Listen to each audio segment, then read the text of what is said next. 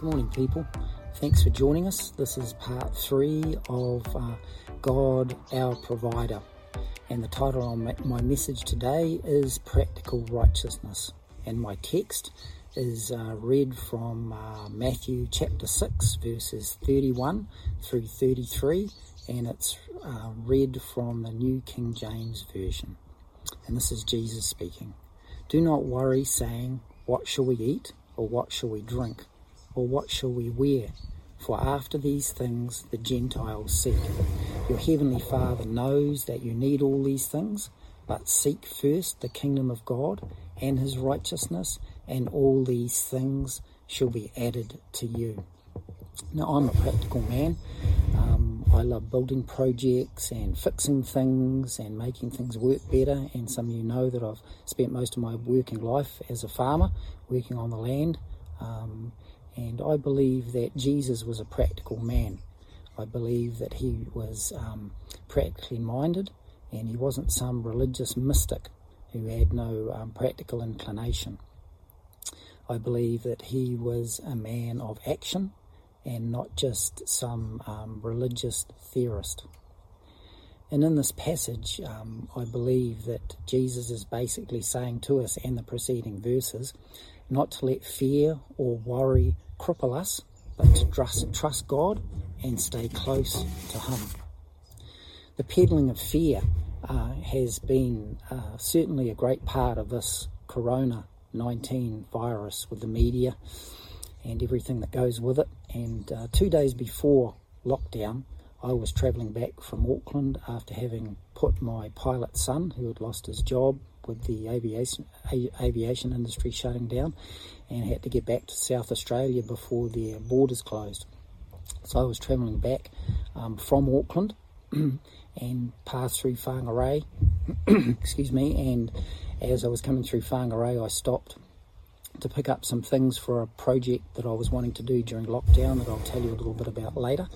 Uh, it was it was a weird feeling to stop at an engineering shop in Whangarei and uh, not to be allowed into the workshop or office, but to be talked through uh, to through the door um, with minimal um, close contact and an exchange of cash and um, getting the bits and pieces that I needed for that, and then uh, going into Arnold Franks and uh, purchasing some um, water fittings and seeing their workers in masks uh, with gloves on, wearing protective gear, and everybody wanted to keep their distance. It was uh, an eerie feeling that I hadn't experienced before.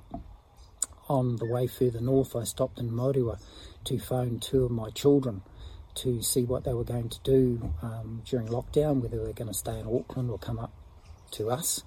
And I received a message on the phone saying that we could not be connected because the system was overloaded that to me, it seemed like a, a movie scenario, really.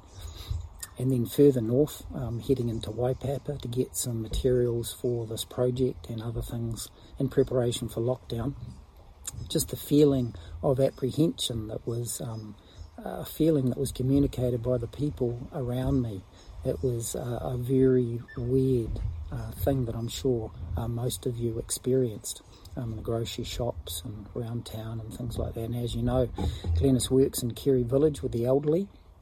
She uh, visited one old lady who was physically shaking with fear uh, because she had spent uh, most of the day watching the news and the media from around the world. And Glennis suggested to this elderly lady that she would be, be, be better off turning off the TV and making a cup of tea. So that's what she did and settled this lady down.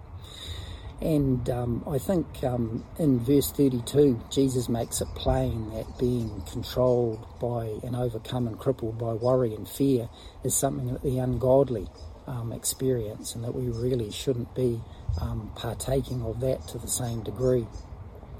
Jesus is speaking against worry.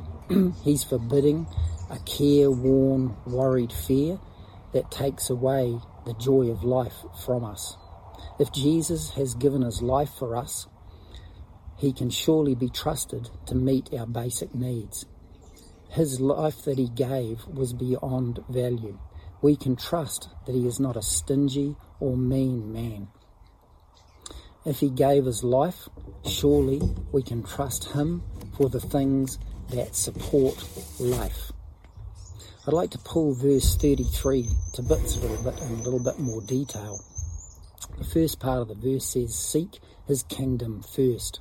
In another part of the New Testament, in the Gospels, Jesus says, The kingdom of God is within you. To me, this means, seek first the kingdom of God, means to set my heart towards Him, to make my relationship with Him my number one priority, and to keep close to Him and guard that relationship dearly. The next part of the verse says, and His righteousness. Paul said to the church in Rome, and this is Romans chapter 14, verse 17, he said, For the kingdom of God is not about eating and drinking, but righteousness, peace, and joy in the Holy Spirit.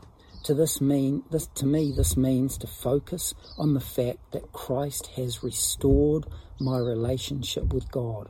He has set things right. He has set me right with him and, sto- and, and restored that relationship.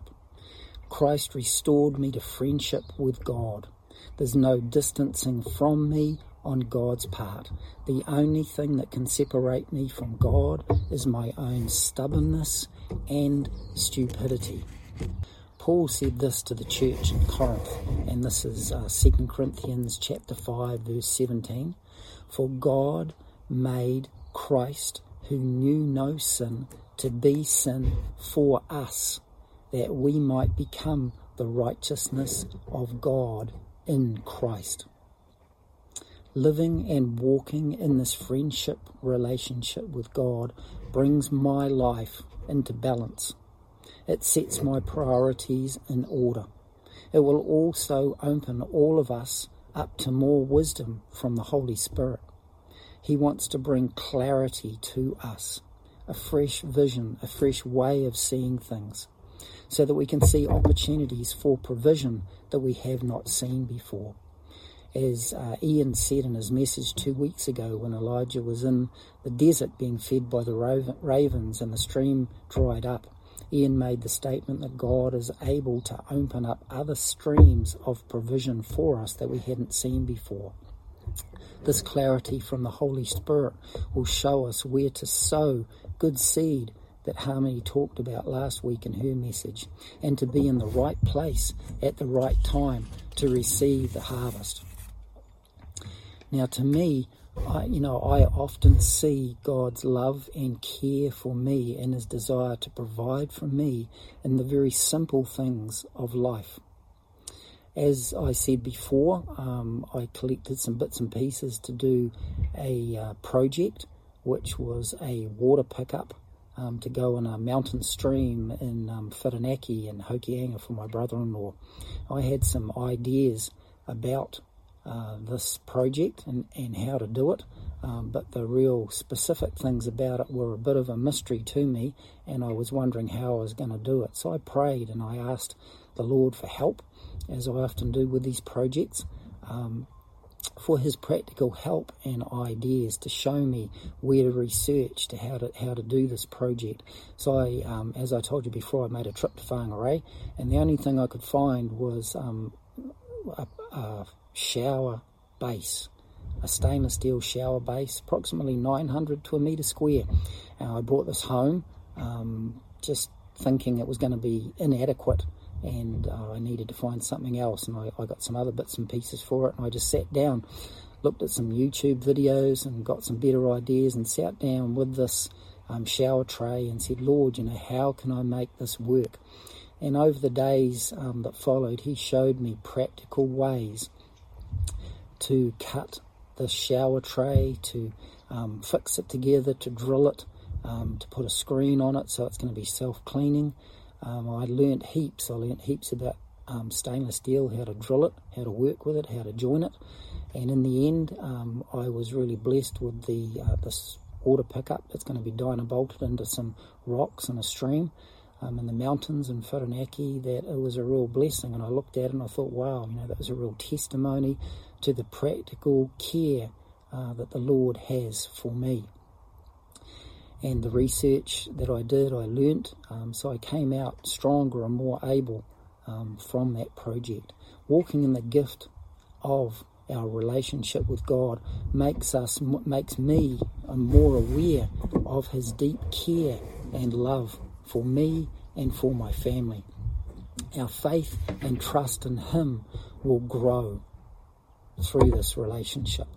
This will push back the fear and worry over our lives. One of the things I've learned over the years is that God is more concerned about my growth and my restoration to maturity than he is about a lot of the things that I would think would be more important. And the only thing that grows these things is keeping close with him and allowing that relationship and that love to push back the fear and worry that would cripple that growth that he desires within me.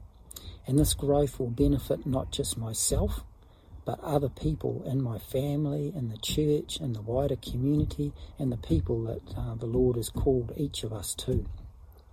Father, I thank you for your deep love and concern for us. And I pray right now in the name of Jesus for every single person listening to this. Father, I pray that each of us would have a deeper revelation and understanding of what it means to be right with you, that we would have an understanding how to receive the gift of your love and to walk deeper into it and the power of your growth within us and a desire within us to not be ruled by fear and worry, but by your love, mercy, grace, peace, and joy. In the name of Jesus, amen.